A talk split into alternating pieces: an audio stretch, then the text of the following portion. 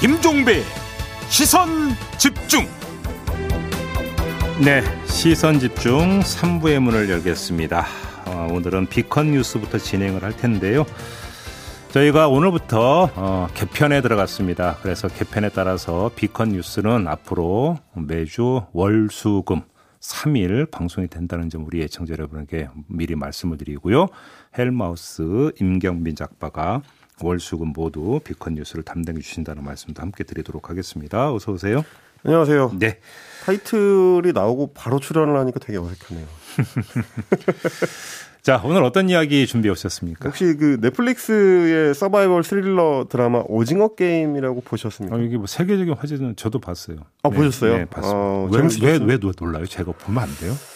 저는 사실 이제 안 보셨을 걸 예상하고 질문을 준비를 했는데 보셨다고 해가지고 약간 놀랐습니다. 아, 제가 속이 좁다는 얘기를 아직 안 했구나. 뒤끝 장렬한다는 얘기를. 네. 참고로 드리겠습니다. 네. 네, 계속 가주세요. 예. 말씀하신 대로 이제 요즘에 국내외에서 굉장히 좀 큰 화제를 모으고 있는데 음. 오죽했으면 어제 곽상도 의원의 아들 해명문 제목에도 오징어 게임이 등장했을 정도입니다. 오징어 게임에 뭐 말, 뭐 이런 뭐 표현이 나오더라고요. 그렇죠. 예. 그만큼 이제 인지도가 높다는 건데 네. 인지도가 높은 만큼 또 잡음도 많이 생기고 있는 것 같습니다. 최근에 이제 지난 주말에는 그 드라마 안에 등장하는 은행의 계좌번호가 실제로 존재하는 계좌다라는 게시물이 온라인 커뮤니티 클리앙에 올라와가지고 굉장히 또 화제가 되기도 어, 했습니다. 그래요? 네. 아, 실제로 그럼 있었답니까? 계좌가?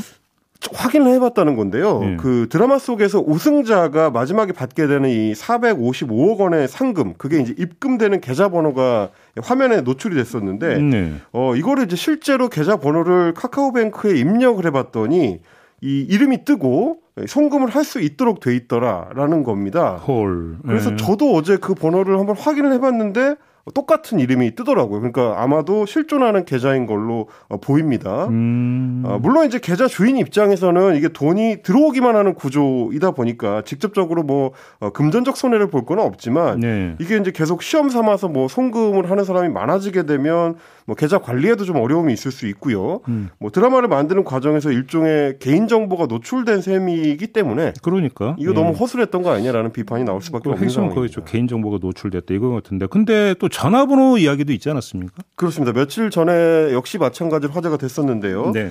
그 생존 게임 속으로 이제 드라마 속에서 사람들을 끌어들이는 역할을 하는 명함. 음. 그 명함에 전화번호 8자리가 적혀 있는데 음. 이거를 눌러보면은 경북 성주에서 사업을 하는 사람의 개인 번호랑 똑같이 돼 있어서 연결이 된다는 겁니다. 네. 그래서 이제 이, 여기로 이제 전화를 걸어가지고 욕설을 하거나 마치 이제 드라마? 네. 이게 아이고, 좀 참. 네. 드라마 속 인물처럼 착각을 해가지고 뭐 네. 나는 뭐 당하지 않을 거야 이런 식의 이제 예. 장난 전화를 거는 분들이 많아가지고 하루에도 수백 통을 받느라고 이제 일을 못할 정도다라고 했는데 제가 이 심정은 100번 이해를 해요. 아 그러세요? 왜냐하면 제 핸드폰 번호가 네. 모 보험사 뭐 긴급 출동 무슨 번호고 간 걸핏하면 거기 무슨 무슨 보험이죠. 긴급 출동이 미치겠어요 진짜. 그러죠 진짜 네. 번호 바꿀까도 생각을 해본 적이 있다니까. 보험사에 항의 혹시 해보셨어요? 해봤어요. 뭐라고 합니까? 진짜 승질나서 한 적이 있는데 네.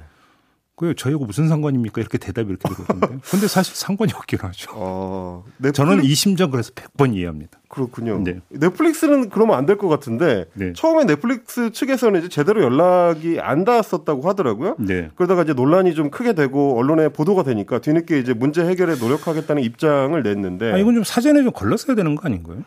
그게 좀 제일 문제인 것 같습니다. 이게 실제 번호랑 겹칠 수 있기 때문에 보통은 영화나 드라마 제작을 할 때 이 문제를 예방하기 위해서 업계에서는 예전부터 이제 가상 번호를 별도로 만들어서 사용을 하고 있습니다. 네. 예전에 그래서 헐리우드 영화나 이제 드라마 같은 거를 보시면 전화번호 앞번호가 555로 시작하는 경우가 있습니다. 네. 이게 뭐 제가 이제 화면으로 준비한 게 고스트바스터즈 같은 영화인데 어, 예, 저렇게 나오네. 5로 시작하는 번호는 실제로는 존재하지 않는 국번입니다. 음, 그래서 음. 영화를 위해서 미리 만들어 놓은 가짜 번호인 거고 요즘에는 예. 이제 스튜디오별로 자기네 이제 번호를 따로 만들어 사용한다고 하더라고요. 네. 우리도 이런 경우를 대비해서 영화진흥위원회에서 한국 영화 스크린 노출용 전화번호 제공 서비스라는 걸 운영을 하고 있습니다. 아, 이런 서비스가 있어요? 2010년대부터 예, 운영을 예, 하고 있는데 예, 예. 보시는 것처럼 021-963으로 시작하는 번호라든지 음. 010-3348로 시작하는 번호라든지 이런 거를 미리 좀 부여받아서 사용이 가능하고 음. 아, 물론 이제 영화 제작 때 쓸 수 있는 번호기 때문에 뭐 드라마 제작의 경우에는 전화번호를 따로 개통을 하거나 이런 네. 식으로 사용을 합니다. 음. 그러니까 제작사 측에서 조금만 더 신경을 썼더라면은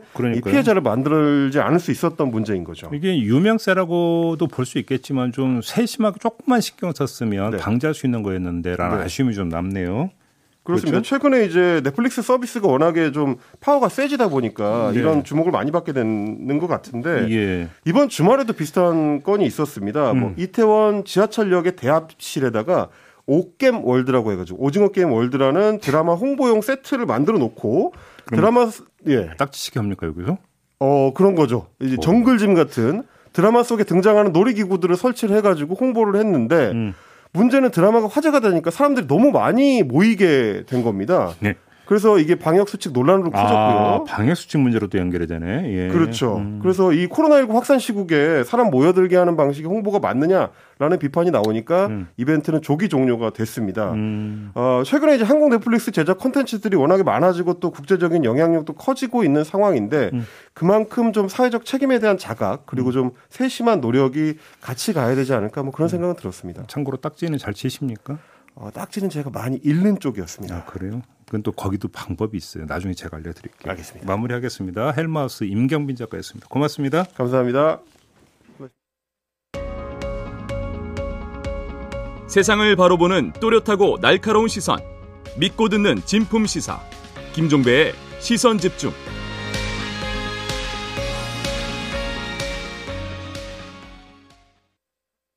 것 같은데. 네.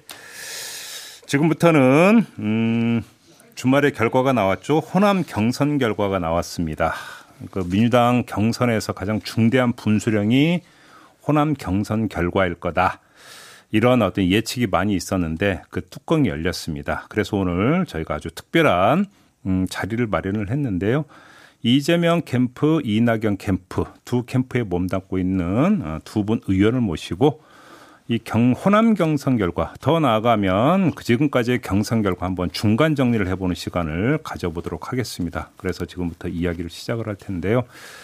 먼저 이재명 캠프의 직능 총괄본부장 겸 대장동 TF 단장을 맡고 있는 김병욱 의원 모셨고요. 어서 오세요. 네, 안녕하세요. 네. 근데 마스크를 좀 벗어도 되나요? 네, 벗어도 아. 예, 예, 예.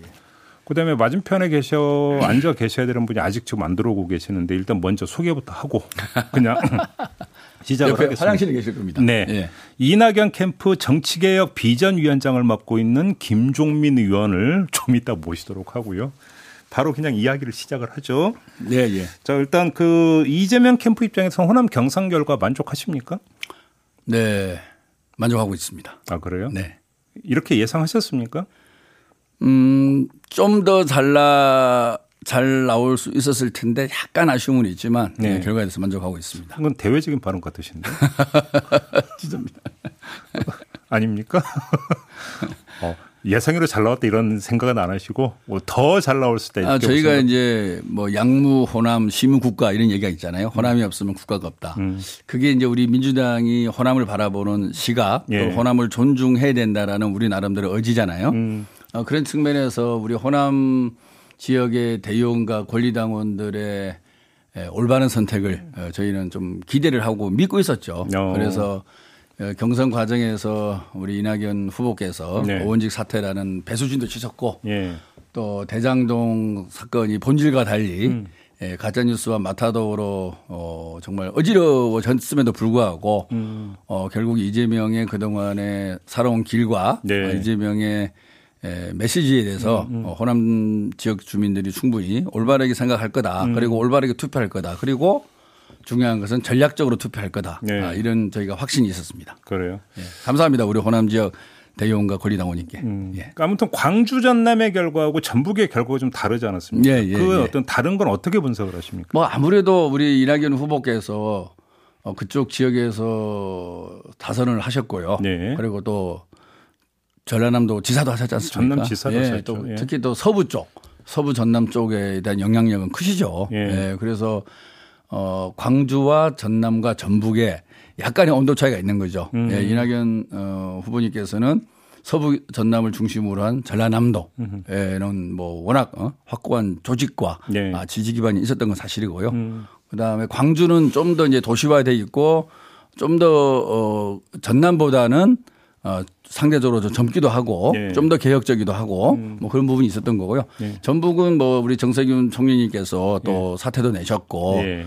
또 기존에 우리 지역의 활동가들도 열심히 뛰어오셨고 해서 어, 전북이 제일 좋을 거고 그다음에 광주 그다음에 전남일 거다라고 생각했는데요. 네. 전남하고 어, 광주는 표가 개함될 때 구분이 안 돼서 개함이 돼서 어떻게 됐는지 정확하게 모르겠지만 음. 네. 음. 저희가 예측한 대로 표가 나오지 않았을까라고 생각하고 있습니다. 아, 그러면 네. 이제 광주에서는 이기고 전남에서는 아마 좀 그 이낙연 후보가 이겼을 거다. 어, 결과를 보면요. 저희가 한 1% 졌기 때문에 네. 어, 그렇게 예측이 됩니다. 0.17% 포인트 참가를 예, 했죠. 예. 광주 전남 전체 토탈하면 네, 지금 이제 그 맞은편에 김종민 의원이 지금 들어오시면 왜 이렇게 늦게 들어오세요? 네. 잠깐 전화를 받느라고요. 예. 선거에 져서 그런 거 아니에요? 그 선거에 아직 안 졌지. 그래요? 아이 참. 호남 경선 그 결과부터 한번 좀 그 자평을 좀 듣고 싶습니다. 어떻게 받아들이십니까? 호남 경선 결과를. 어 일단 광주 전남에서 예. 어, 작은 차이긴 하지만 첫 승리를 했다는 점이 상당히 의미가 있고요. 예. 그렇지만 전체적으로 보면 그 기대한 만큼은 어, 안 됐다는 점이 좀 아쉽기도 하고 이낙연 캠프에서는 그 호남의 선거 한 최대 10% 포인트 차 승리 뭐 이런 걸 좀 그 처음에 기대했던 거 아닙니까? 그러니까 이제 예상과 기대가 좀 다른 건데요. 예. 기대는 그렇게 했습니다. 예. 예상은 예. 그렇게까지는 쉽지 않을 거다 정도는 아, 생각했는데 내부적으로는 그럼 내부적으로는 어느 정도로 그러면 그 전망을 그 기대가 아니라 전망을 했던 겁니까? 예상. 예. 예상은. 예. 근데 다 달라요, 그거는 사람마다. 음. 사람의 성격마다 갖고 있는 정보마다 다른데 예. 저는 한 5, 5% 정도 차이 정도 나지 않겠나. 왜냐하면 음, 그 이제 호남 쪽에 있던 분들이 하는 얘기들을 들어보면 예. 아, 이거는 반드시 어, 좀 앞서긴 앞선다. 음. 근데 이 정도면 한 5% 정도는 앞서겠다 정도 생각은 했어요. 그게 전북까지 포함해서입니까? 아니면 광주 전남만 갖고 그렇게 예상하셨던 겁니까? 그게 또 애매합니다, 사실은. 음, 무슨- 예. 무슨 왜냐하면 그, 그 의- 의견들이 다양하기 때문에 음. 근데 전체적으로는 좀 이제 신승 내지는 뭐 비슷비슷한 수준이고 광주 전남에서 한 5% 정도 앞서는 정도 음. 아, 그런 정도가 전남에서? 예상이었는데 그거보다는 약간 좀 못 미친. 근데 뭐. 사실 그 광주 전남에서의 경선 결과가 0.17% 포인트 차잖아요. 예. 그러니까 물론 뭐 이거는 그 1, 2위는 갈려졌지만 거의 그러니까 의미 없는 차이. 그렇게도 솔직히 볼 수 있는 거 아닙니까? 동률이죠. 예. 제3자 입장에서는 이런 결과가 왜 이렇게 나왔다고 보십니까? 그러면? 근데 뭐 의미 없는 차이는 아니고요. 음. 지금 보세요. 전체적으로 보면 50대 30 정도 됐, 지 않습니까? 네, 네, 네. 근데 광주 전남에서 동률이 나왔다는 거는 아, 상당한 그러니까, 의미가 아, 있는 그걸 기준으로 하면 그렇죠. 그럼요, 예. 그걸 기준으로 하고. 근데 다만 이제 그 표차만 놓고 0.17이라는 표차만 놓고 보면 저는 그 참화에서 그건 표차는 큰 의미는 없고 그렇죠. 동률 수준이 나왔다는 것 음. 이게 전체적인 경선의 흐름상 상당히 다른 일종의 이제 이게 마일스톤에 해당되는 음. 이제 이정표에 해당되는 그런 수치이기 때문에 음. 그런 점에 의미가 있다고 봐야, 봐야 되고 그 0. 몇 퍼센트 그 차이 자체가 큰 의미는 없다고 봅니다. 조금 전에 의원님이 들어오시기 전에 김병욱 의원께서 그 말씀하시다가 이제 의원님이 들어오셨는데 이제 두 가지 요인이 있었습니다. 하나는 이낙연 후보가 의원직 사퇴라고 하는 배수준을 친게 하나가 있었고 또한 가지는 호남 경선에서 이제 뭐 투표가 이루어지는 과정에서 이른바 대장동 개발 의혹이 본격적으로 이제 제기가 됐었고 네. 그것이 진실 여하와는 상관없이 이재명 후보 입장에서 악재였었는데 이두 가지 요인인데도 불구하고 호남에서 이런 결과가 나왔다라면 오히려 이재명 후보 쪽 입장에서는 아, 이재명을 그러니까 선택한 거 아니 이런 식으로 또 해석할 여지도 있을 것 같은데 어떻게 보십니까? 김종민 의원께서? 그건 자꾸 이제 이재명 후보가 이제 뭐 이겨야 된다 또는 이제 이기고 있다 이런 주장을 이제 강, 강조하는 그런 입장이고요. 기본적으로 전체적으로 50대 30의 그런 격차에서 호남이라고 하는 게 대체로 어떤 선택을 했냐면 민주당에 될 사람, 민주당에서 이제 앞으로 우리 민주당을 대표해야 될 사람들을 결정하거나 그렇죠. 아니면 그런 사람을 뽑아주는 그런 전략 투표를 했던 지역이에요. 네, 그렇죠. 근데 그럼에도 불구하고 아. 50대 30이라는 상황에서도 이게 이제 동률이 나왔다는 것은 아, 아, 민주당의 핵심 그 지지 세력이 아직도 이 음. 이재명 이낙연에 대해서 상당히 확실하게 무게추가 예, 기울었다고 볼수 경쟁적으로 없다. 보고 있다. 음. 예. 김병호 의원님의 취지에서 이제 좀 의미 있게. 보자는 거죠. 뭐 저도 어, 광주 어, 전남의 경선 결과에 대해서 어, 나름대로 우리도 더 열심히 뛰어야 된다. 음. 아, 그리고 호남의 정신을 좀 더 새기면서 경선에 임해야 된다. 네. 그리고 우리 이 활동가들 또 선거운동 열심히 하시는 분들도 좀 더 겸손하고 음. 좀더 겸허하게 국민에게 다가서야 된다. 그런 어, 메시지를 줬다고 생각합니다. 하는데 이제 전반적인 큰 흐름은 아까 말씀드렸지 않습니까? 저도 이제 본회의장에 있었는데 이낙연 음, 대표님께서 어, 오은지 사태 마지막 말씀하셨잖아요. 좀 마음이 찡하더라고요. 예, 그리고 아, 호남 주민들한테도 상당히 뭐 동정이라 그럴까? 그다음에 에, 좀 연민의 정을 느끼겠구나 그런 생각을 했습니다. 어, 그리고 이제 도- 대장동 사건이라는 게 어제 이제 곽상도 아들 50억 수수로 이제 많이 전환이 되리라고 보는데 사실 본질은 구 토건 세력과 아, 한국당 세력이 이 민영 개발을 통해서 이익을 독식하려다가 이재명 시장한테 발칵이 된 거거든요.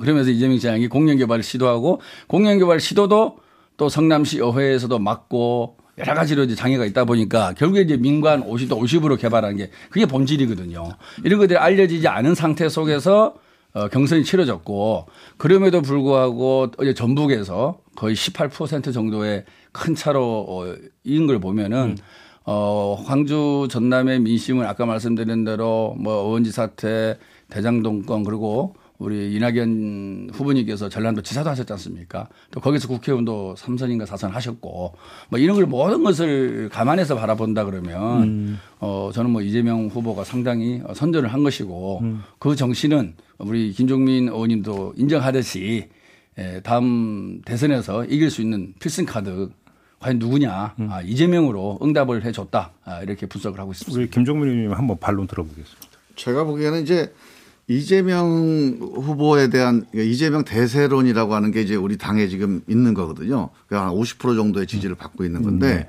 그게 이제 현실인 거는 뭐 그거는 분명한 거고요. 그런데 이제 지금 아까 그 의원직 사태 그다음에 대장동 이런 요소가 영향을 미쳤다라고 말씀하셨는데 그건 이제 요소예요. 그 영향을 미친 요소인데 네. 그렇게 해서 형성된 광주 전남 민심의 핵심이 뭐냐? 그거에 대해서 저는 어떻게 들었냐면 이거 그냥 여기서 끝내기는 조금 불안하다. 이게 그 광주 전남 민심의 핵심이었습니다. 왜 양쪽 이낙연, 이재명 두 후보에게 같은 거의 비슷한 표를 줬느냐? 여기서 그냥 이재명으로 쫙 몰아가지고 그냥 끝내버리면 되는데 네. 왜 이거를 같은 비슷한 표를 줬느냐? 거기에는 이제 그 대장동 사건에 대한 뭐 불안감 혹은 그 알겠습니다. 이낙연 후보의 의원직 사태에 대한 어떤 동정표 이런 것들이 영향을 미쳤는데 그런 것들이 영향을 미치면서 모아진 어떤 한 민심의 핵심은 여기서 그냥 이 경선을 끝내기에는 뭔가 좀, 어, 아, 조금 더 봐야 되겠다. 여기서 제가 긴급 의사 진행 발언을 하나 하겠습니다. 지금 제가 이야기 하다 보니까 자연스럽게 대장동 이야기가 나오는데. 제가 이 말씀에서 아, 잠깐만요. 네. 이 본방은 시간이 워낙 제한됐기 때문에 앞으로 한 6분 정도밖에 안 남았어요. 그래서 지금부터 6분 동안은 경선 이야기로만 집중해서 하고 깔끔하게 예, 끝내고. 예. 저희가 본방 끝나고 바로 또 유튜브 연장 방송이 이어집니다. 예, 여기서 대장동 이야기를 한번 좀 집중적으로 한번 하시면 어떨까요? 좋습니다. 예. 자, 그렇게 정리를 하는 걸로 하고 그러면 경선 관련해서 이야기를 약간 바꾸겠습니다. 아, 그래서 요, 요거 잠깐 네. 마무리 지면 음. 그래서 이번 그 광주 전남 경선의 중요한 점은 결선 투표가 필요하다라고 네. 하는 호소가 아. 그게 먹힌 거예요. 제가 바로 그 질문 드리려고 그래서 했는데 이제 제가 보기에는 음.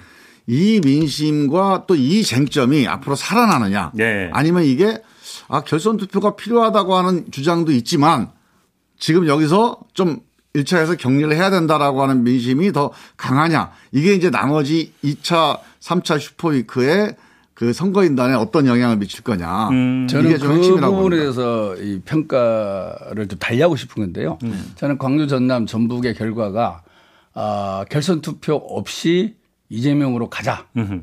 저는 그게 답이라고 봅니다. 그게 투표의 결과고. 음. 어, 왜냐 그러면은 지금 이미 11만 표 벌어져 있지 않습니까? 광주 전남 하기 전에. 근데 결선 이정민 의원님, 김정민 의원님처럼 결선 투표를 하자라고 했었으면 상당히 이낙연 후보에게 더 표를 몰아줘야만 어느 정도 격차가 좁아들어요. 근데 거의 5대 5 나왔다라는 것은 그런 고민이 없는 건 아니지만 그래도 우리가 결선 투표를 진행을 했을 때 어떠한 득이 있을 거냐라고 호남 지역 사람들은 전략적 판단을 했을 것이다. 근데 지금 한번 경선의 흐름을 보십시오.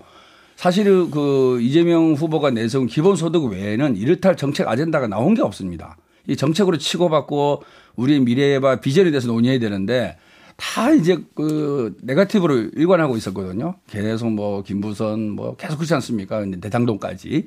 과연 이 우리 대의원들과 권리당원과 선거인단들이 무슨 재미로 어, 이것을 바라볼까. 그래서 중간에 투표율도 낮았지 않습니까? 그래서 더 이상 네가티브 하지 마라. 그리고 이미 게임은 끝났다. 좀뭐 가능성 있고 본선 경쟁이 있는 이재명에게 몰아주자. 그런데 전남과 광주에 대해서는 아까 두 가지 예외적 부분과 상황이 좀 작용을 한 거죠. 그렇지만 또 전북에서는 확연하게 또 표가 나눠져 있지 않습니까? 그래서 저는 어, 이번 광주, 전남, 전북을 거치면서 우리 민주당을 지지하는 사람들의 마음은 모아졌다. 결선 투표하는 것 자체가 우리 스스로의 치부를 드러낼 가능성이 많은 거고 네가티브와 어, 이런 부정적 요소로 인해서 어, 길어지봐야 서로 도움이 안 된다. 아, 결선 투표 없이 에, 본선에서 이길 수 있는 후보 어, 이재명으로 가자라고 투표를 했다라고 해석을 하고 있습니다. 이제 그렇게 해석을 하시는 건 좋은데 저는 약간 위험하다고 보는 게 이 결선 투표나 투표 행위를 선거 운동을 이게 소모적으로 보는 시각 이거는 좀 문제라고 봐요. 저는 지금 이 상태에서 그냥 아 이건 이제 끝났다고 덮어버리잖아요. 넌 별로 안 좋다고 봅니다. 그거는 어떤 후보가 후보가 되더라도 좋지 않은 흐름이에요. 저는 지금 말씀하셨듯이 지금 기본소득 문제도 상당히 이제 우려를 하고 본선 가면 상당히 큰 쟁점이 될 것 같은데 네, 토론할 수 있습니다. 여기에 네. 대한 논쟁이 제대로 안 되고 있어요. 음. 그래서 이런 문제들, 정책적인 논쟁들을 조금 더 좀 적극적으로 하고 그리고 또 하나는 지지자들 간에 지금 이제 이낙연 후보를 지지하거나 이재명 후보를 지지하는 사람들 간에 지금 상당히 극단적인 이제 뭐 서로 간의 감정이라든가 아니면 이제 갈등 같은 게 지금 물론 뭐 어느 선거나 다 이런 게 있긴 한데 이런 부분들을 우리 지도자들이 특히 후보들이 좀 감싸 안고 소화해내고 좀 이거를 그 풀어나가면서 이 경선이 좀 그 승화돼야 되는데 그런 점들에 대한 노력이 좀 없어. 그래서 저는 아, 남은 기간 동안에라도 음. 최선을 다해서 후보들이나 지지자들이 정말 여기서 우리가 에너지를 하나로 모아나가는 이런 경선으로 아, 저도 100% 동의합니다. 경선으로 예. 나아가는 쪽으로 가야지 끝났다. 끝났다는 아니, 얘기는 제 말씀은 뭐, 잠깐 잠깐 제 얘기만 들어보세요. 잠깐 끝났다는 네, 얘기는 잠깐 제 말씀 좀 들어주세요. 1분 남았습니다. 네. 1분 남았기 때문에 마무리해 주셔야 돼요. 간단하게 마무리해. 네. 끝났다는 네. 얘기는 뭐냐면 이낙연을 지지하는 30% 35%의 이 사람들을 이 사람들의 에너지를 무시하거나 아니면 누르는 거거든요. 이 에너지를 어떻게 같이 하나로 모아 나갈까를 가지고 나머지를 고민해야지 그 과정에서 결선 투표가 이 누가 최종 후보가 되든 정말로 에너지를 모아나가는 그런 중요한 절차나 과정이 될 수 있는 거예요. 자, 네, 저희가 예, 본선에서 이기기 위해서 원팀을 반드시 만들어야 되죠. 어, 만들기 위해서는 후보와 그리고 각 캠프에서 중요 직책을 맡은 사람들의 행동과 발언이 아주 중요하다고 생각합니다. 자, 마무리해 주시고요. 네, 그런 면에서는 음. 지금부터라도 음. 우리 민주당 내의 경선에서 어, 네가티브나 확인되지 않은 의혹 제기보다는 음. 아까 말씀하신 대로 기본소득이라든지 음. 우리 미래 비전에 관련해서 좋은 정책들이 많이 있지 않습니까? 아, 자, 스톱. 본격적인 정책 경쟁 하기를 기대합니다. 스톱. 네, 여기서 마무리하고요. 어, 갑자기 뜨거워지는데 이제 마무리해야 되니까 본방은 여기서 마무리하고 아, 그런가요? 못 하신 말씀이 많은 것 같은데 유튜브에서 한번 좀 이어가 보도록 하고요. 네. 일단 그러니까 1차 토론은 이렇게 마무리를 하도록 하겠습니다. 네, 본방 이렇게 마무리하고 저는 유튜브에서 연장 방송으로 이어가겠습니다. 고맙습니다.